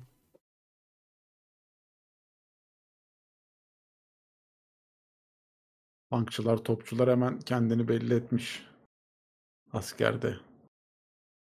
Güzeldir ya tankçı, topçu olmak. Neden burnumuzu sildikten sonra mendilimize bakarız? Bilmem. Ne çıkardım diye bakıyorsun işte ne var. Ama genelde hani insan vücudundan çıkan dışkılarına bakması lazım. Hani ona göre e, durumunun ne olduğuna karar verebiliyorsun. Tabii. Hem Beklenmedik idrarına- bir şey görürsen Aha, evet evet. doktora gitmen gerektiğini algılayabiliyorsun. Yani normal bir şey. İdrar ve dışkı için de geçerli evet. Solatürk gösterisi zararlı mı? Bilmiyorum ki Solatürk nasıl o kadar çok mu gürültülü değildir ya. Solatürk gürültülü yani ama kısa süreli maruz kalıyorsun. Onu çok sürekli böyle jet dibinden geçmiyorsun. İşte bir geçiyor gidiyor. Ama zaten o Solatürk gösterilerinden önce şeyi uyarıyorlar. Hani çocuklar ya da işte kulağından sıkıntısı olanlar varsa e, uzaklaşması tavsiye olunur diye. O şeyin içerisinde nasıl acaba? Hiç tankçı olan var mı? O tankın içinde de sonuçta top ateş ediyor yani. Küçücük kutunun içindesin. Orada nasıl bir ses duyuyorsun? Gerçi kulaklık falan takıyor onlar herhalde. Onlar mecburen takıyor abi. Onlar takmazsa Düşünsene yani o metal sıkıntı. metal kutunun içindesin bir de top patlıyor yanında yani. tankın içinde içinde ses az demiş. demişler. Ya zaten yoksa öteki türlü çekilmezdi herhalde.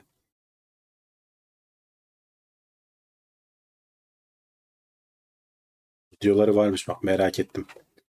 Tankın içinde ateş Oradan çok ettiğin zaman. anlaşılmaz ki. Sesin yüksekliği. Yani evet içinde bizzat olduğu olmadan anlaşılmaz. O şeyi hissedeceksin yani. O ses dalgasının gelip sana çarptığını vücudunla da hissedeceksin. İçindeki barut kokusu mahvediyor adam demiş.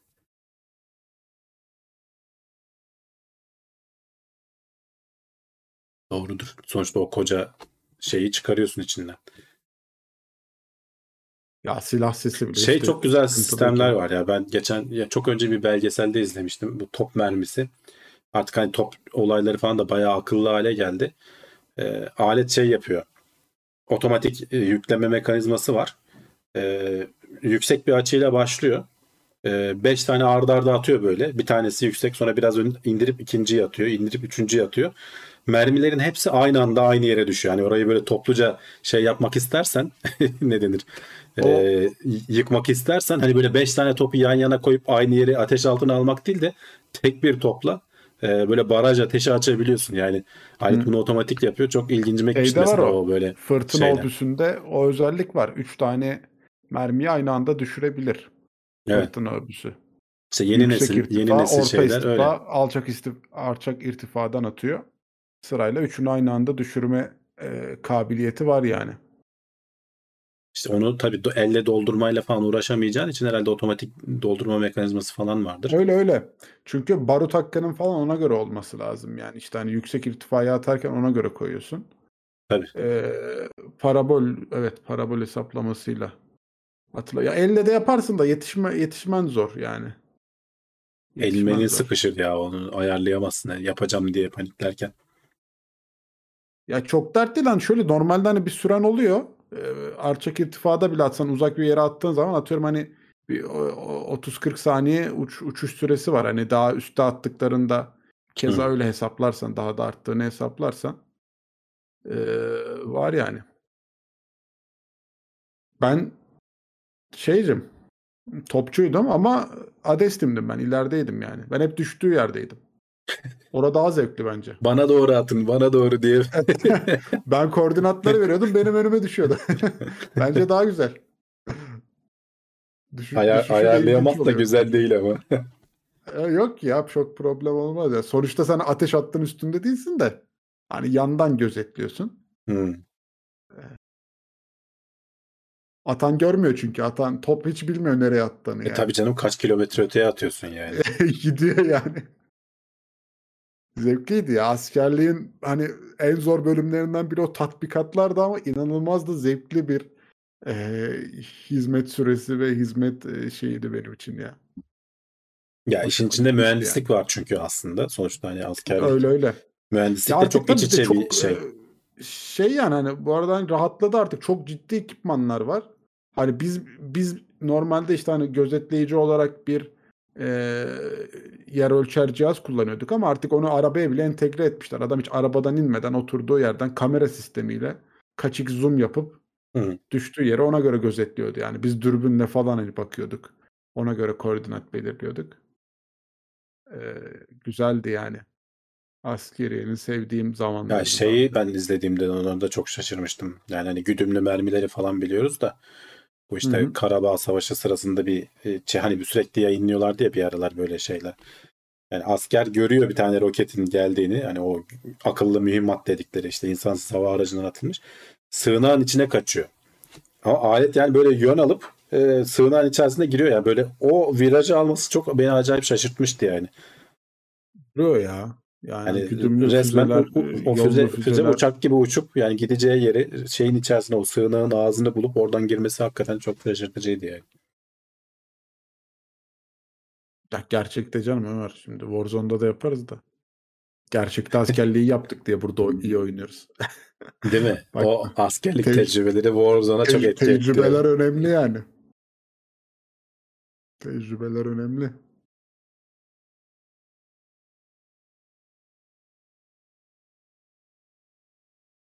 Roket bilimi. Evet. Ya artık ama hani roketleri dikey indirdiğimiz bir çağdayız. o yüzden füzelerin de yönünü bulmasına çok şaşırmıyorum açıkçası. Hani füze mesela havada asılı kalırsa o biraz değişik olabilir. Ona göre bir etki alanı planlarsa. Hava hava füzeleri uçakları nasıl vuruyor sanıyorsun diyor. Ya uçakları evet ama yani şeyin önünde hani havada aynı manevrayı görsen o kadar etkili olmuyor. Çünkü karşılaştırabileceğin bir ne denir bir mesnet yok. Burada yerde etrafında bir şeyler varken o roketin o hareketi yaptığını görmek çok şaşırtıcı. Askerliği yapanların çoğu aslında mutfakta daha iyi oluyor. Patates soyma, soğan, maydanoz ayıklama falan. Ya artık onlar çok eskide kaldı ya. Evet, Çoğu evet. yere dışarıdan şirket veriyor ya da içeride zaten mutfak e, bölümü ayrı yani. Onu her, her asker yapmıyor ki. Ki yani ben hani şeydim. hmm, Asteğmen olarak yaptım. O yüzden biraz daha zevkliydi yani benim askerliğim. Baydım diyorsun. Tabii canım üstüne para al- para verdim çünkü. Önemli bir artı bakma. Tabii tabii canım. Bir yıl Ama uzun ama. işte şey yapıyorsun. Senin Bir döneminde yıl de yaptık. Bir yıl ben 6 işte. ay yapmam lazımdı. Bir yıl yaptım. Ee, ama ona göre yaptım. Ben çavuştum ya 6 ay.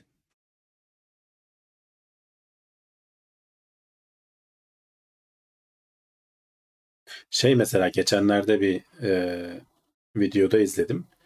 Bu hava savunma şeyleri var. E, ne denir?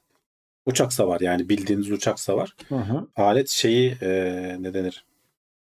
Namludan çıkarken roket şeyi programlayıp fırlatıyor. Düşün saniyede zaten dakikada bilmem kaç bin tane mermi atıyor alet. Ee, ve her bir mermiyi programlayıp hangi irtifada patlayacağını çünkü uçağa gelirken hani vurma şansın yok. Onun yakınında bir yerlerde patlatıyorsun ki e, o uçağa zarar verip bozuyor yani aslında dengesini bozuyor. Hı hı. Veya işte ne denir bir, bir- belli bir yerde işte şey geliyorsa insansız hava aracı da olabilir veya roket de olabilir. Orada havada onları böyle 3-5 tanesini patlattığın zaman bir bulut oluşturuyor ve zarar verip orada imha etmesini, erkenden patlamasını falan sağlayabiliyorsun. Onun için onu programlaman gerekiyor. Yani akıllı mühimmat atıyorsun aslında küçücük kurşun şeklinde. Gerçi kurşunları küçük değil onların bayağı büyük oluyorlar ama yani onu namludan çıkarken programlamak falan acayip noktalara gelmiş iş ya. Bu arada şey zaten hani normalde top atışlarında e, tamamının yerde patlaması istenmez. Hani belli bir yükseklikte patlarsa o top parçalanırsa daha çok hasar verir. Ona göre işte zamanlayıcılı Tabii. e, gönderiyorlar. Havada patlıyor. Yere çok daha fazla zarar veriyor. Atıyorum yani zaten 3 tane atıyorsan ikisinin havada birinin yerde patlamasını tercih ediyorsun o durumlarda. Askeri teknolojiler ilginç. Yani savunma sanayi zaten büyük bir sanayi. Oradaki gelişme adımlarına ayak uydurmak da lazım. Ee, Bu şeyi paylaştılar bak biri yazmış Kızıl Elma'nın e, işte şeyde taksisini videosunu yaptılar. Uçmuyor ama yer testleri başlamış baya baya e, havaalanında oradan oraya hareket ediyordu.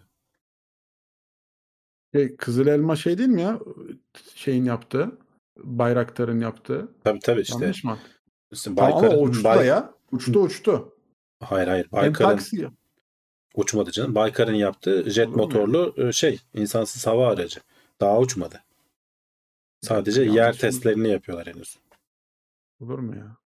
Ben izledim o videoyu. Yanlış mı hatırlıyorum? Sen onu hayalinde uçurmuşsun demek ki. O da olur Yok ya. yakın zamanda. Bir dakika bakayım. Taksi ve koşu testi. Ha tamam koşu testini ben uçuş uçtu olarak yorumlamış İşte kalk- olabilirim. kalktı herhalde diye düşünmüşsün orada biraz hızlı evet gidiyor tamam diye. tamam pardon. Evet. Hani koşusunu yaptı. Tamam. Pardon. Yanlış yorumlamışım. Çok çünkü sonuna kadar izlemedim de. Dedim herhalde uçmuş. Oraya kadar getirdilerse. Dünyadaki gelişimin neredeyse tamamı askeri ihtiyaçları çözmekten geliyor. Yani evet çok büyük oranda e, katkı sağlıyor askeri şeyler. En temel içgüdü çünkü hani aslında korunma ve başkalarının kaynağına çökme şeyi içgüdüsü e, en temel e, şey. İşin kötüsü orada başarılı olan karşılığını da alıyor. Dolayısıyla oralara çok para yayılıyor, çok kaynak ayrılıyor. İşte şu an konuştuğumuz bütün uzay teknolojileri vesairenin çok büyük bir oranda İkinci Dünya Savaşı na borçluyuz yani. Werner von Braun abimiz Almanya'da üretmiş üretmiş. Bunların hepsini Londra'ya atmış. Ta 70-80 yıl önce düşünsene. Londra'ya habire şey düşüyor. V1, V2 roketleri düşüyor. Sonradan aynı Savaş. teknolojiyi Amerikalılar alıp işte uzaya gitmek için falan kullanıyorlar. Adamı da getiriyorlar Amerika'ya zaten.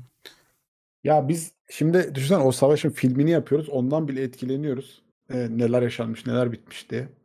Adamlar gerçekten orada savaşmış ya. Bu gene Çanakkale özelinde de öyle. Tabii tabii. Yani tabii. başka savaşlarda da öyle.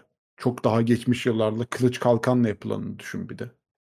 Adamlar yani birebir düşmanıyla Ya tamamen biraz şimdi gerçekçileşmeye başladı. Şimdi hani tabii filmlerde falan biraz böyle hani aksiyon olsun diye böyle çok şeyli gösteriyorlar. Özellikle o kılıç savaşlarında Hı. falan. Ya olay tamamen e, şey kör dövüşü gibi ya. Zaten hani o zırhlar mıhlar vesaire falan ağır oluyor.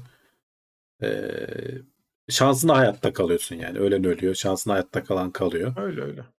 öyle. O Şeylerde zamanlar ama de öyle. savaş taktikleri önemliymiş işte. Mesela okçular falan. Zaten hani- olay e, olay büyük oranda karşı tarafın iradesini kırmak. Hani hepsini öldürmek veya işte şey yapmak değil.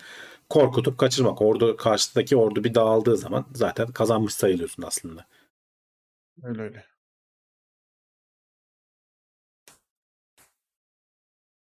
Savaş taktikleri önemli. İşte günümüzde daha çok teknolojik e, bir savaş hakim. Genelde işte e, hava harekatları özelinde bir savaş hakim.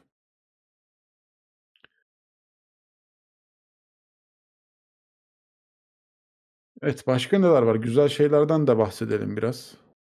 Neler oldu, neler bitti, neler yapıyorsunuz? Bir yeni bir film vardı ya, herkes ondan bahsediyordu. Film mi, dizi mi? 1899 mu? Sen Hmm. duydun mu abi onu? Duymadım ya. E, Az önce yorumlarda Dizi- gördüm de bakmadım. Diziymiş. 1899. Netflix'te galiba. Sanki orada gördüm öyle bir şey. Netflix'in mi? Ha, Netflix'in olabilir. Bakarız. Ya öyle bir, bir sezonu varsa bakmayalım. Ondan sonra yarım kalıyor. Benim ayarım bozuluyor. Westworld iptal edilmişti herhalde. Ben öyle bir haber okumuştum ama tam da emin değilim Olabilir. Westworld'ün o iptaliyle da- alakalı. Ki ben O da çok büyük heyecan uyandırıp bıraktım. sonradan o kadar tat vermeyen dizilerden biriydi. Hani izlenir mi? İzlenir ama Ama ilk sezonu çok e, benim gözümde hani böyle yeni bir soluk getirecek bir şeydi ama daha sonra çok ara. iki sene ara verdin mi ben gidiyorum ya bir ya, sene bile uzun. Ben unutuyorum hepsini. Bir senede İşte o, hani o kadar zaman bir daha- geçmiş oluyor ki. Hani bir sene atıyorum hani 8 bölüm oluyor. Hani bir daha izlemek için belki fırsatın olur. Bir 8 saat ayırırsın. Hani birer saatten diye yorumluyorum. Ya da 10 saat.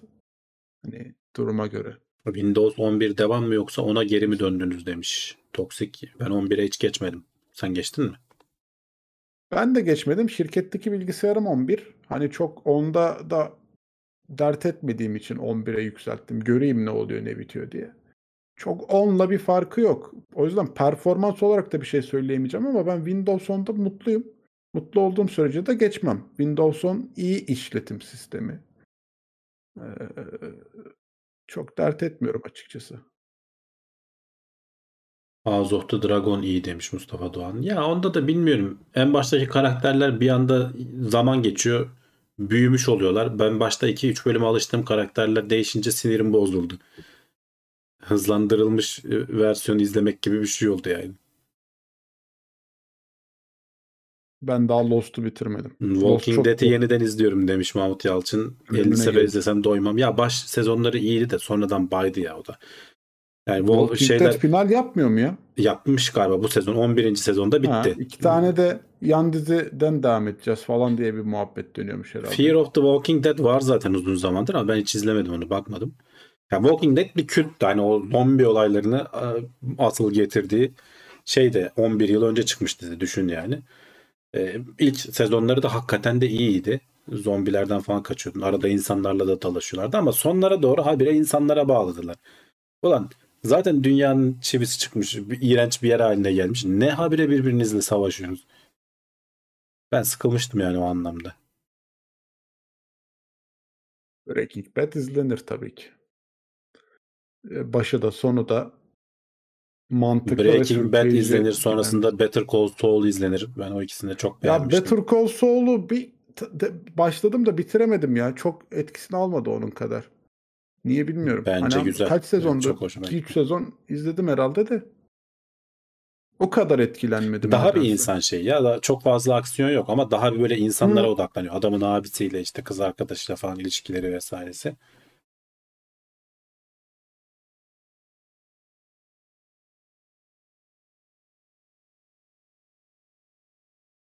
Yalan Dünya. Evet Türk dizilerini hiç yorumlamıyorum. Yalan Dünya güzel diziydi ya. Avrupa yakasından sonra herhalde biraz Ya o tadı vermedi bence ya. o, evet oraya hani selam çakmış bir dizi. Avrupa yakası çok sevilen klasikler arasında kaldı.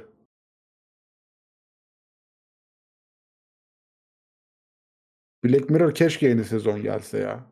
Onlar bitirdiler mi bilmiyorum Adamlar ama bence bitti hayal güçleri durdu heriflerin. Yani ya bir şey söyleyeyim. Black, Black Mirror benim böyle hayranlık duyduğum ve hani gerçekten de hani o ekibin içerisinde olmak isteyeceğin şeylerden biri çünkü bence geleceğe ışık tutuyorlar. Ben öyle düşünüyorum yani. Orada yaşanan çoğu şey gelecekte bizim karşımıza çıkacak.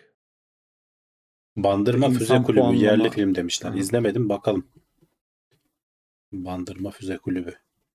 Not alayım hatta bakayım.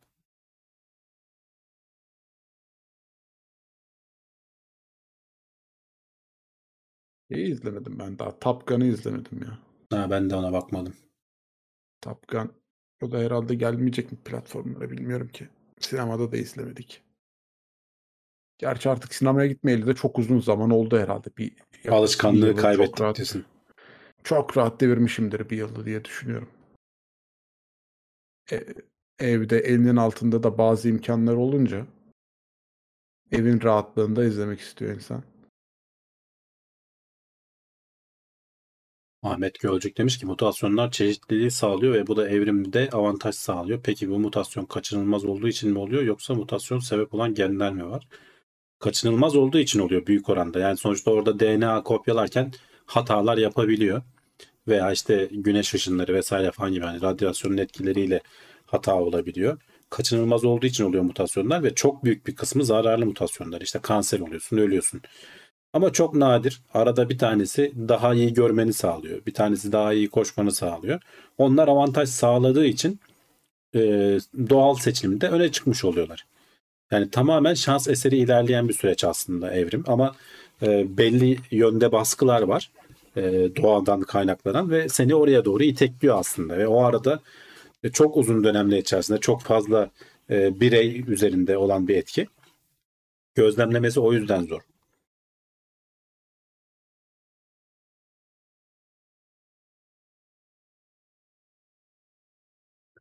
Neden hep ayın- vermeyecekler. Hı. Neden hep Buyurun. ayın aynı yüzünü görüyoruz demiş Fantastik. Çünkü dünyanın kendi etrafında daha doğrusu ayın kendi etrafında dönüşüyle dünyanın etrafındaki dönüş hızı aynı. Buna tidal locking deniyor. Belli bir yerden sonra kendi etrafında ayın dönmesiyle dünyanın etrafında dönmesi aynı şeyle kilitleniyor. Bütün gök cisimleri için olan bir şey yeterince zaman geçtiğinde. Dolayısıyla dünyanın etrafında dönerken hep aynı yüzü bize bakıyormuş gibi oluyor.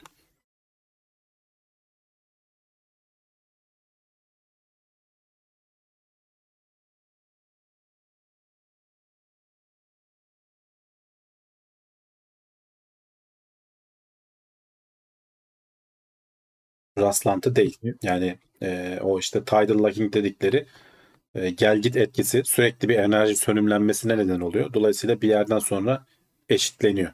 Kendi etrafında dönüşü ve dünyanın etrafındaki dönüş süreleri. Netflix çok pahalı oldu ya.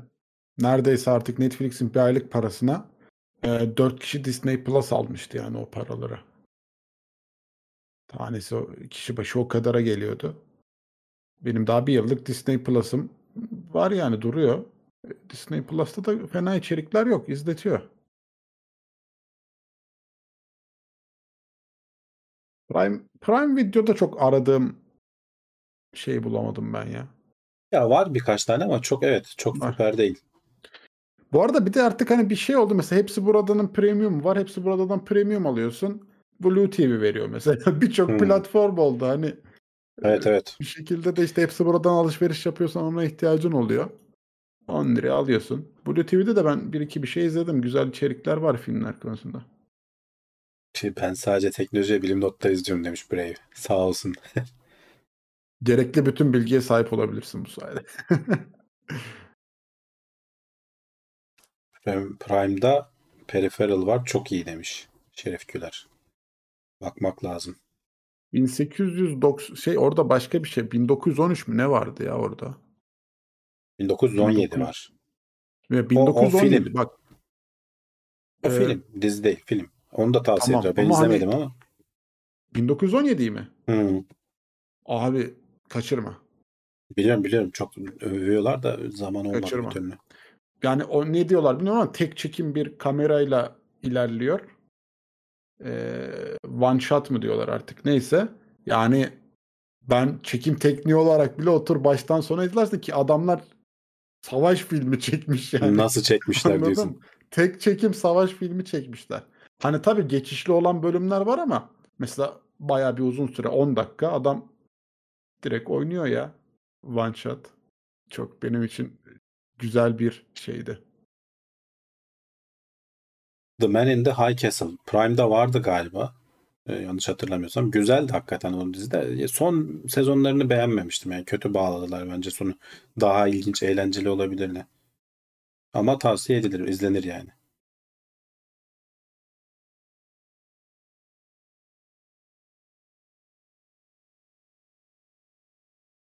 O filmden sonra kameraman sakat kaldı demiş. Tolga Polat. Zor iş. Zor iş.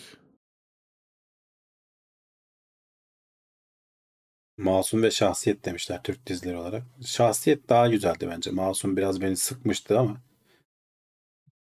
Vasiyet iyiydi. yani çok çok fazla hani ne denir senaryodaki abukluklara böyle takılmazsan Şahsiyet güzeldi. Masum'u izlemedim ama şahsiyet iyiydi. Gibi'yi çok övüyorlar da ben Gibi'yi pek izleyemedim ya. O da herhalde komedi alanında. Yani absürt komedi hani biraz abuk Absürt. durumların bir komedisi fena değil.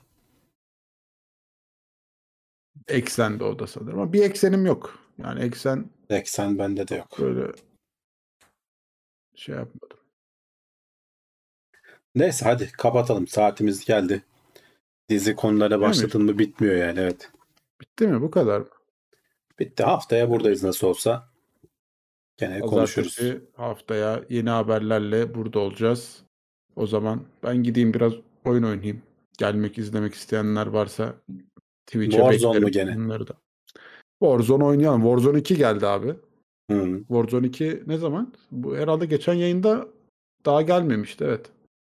Yeni Bu ara geldi da diyorsun. Warzone 2. Bu sefer geldi Warzone 2. Biraz sorunlu morunlu ama oynuyoruz işte ya bakalım. Gelip izlemek isteyenler varsa Ziseknet kanalında da beklerim diyeyim. Ee, haftaya görüşürüz. Kendinize çok iyi bakın. Hoşça kalın. Hoşça kalın. Görüşmek üzere.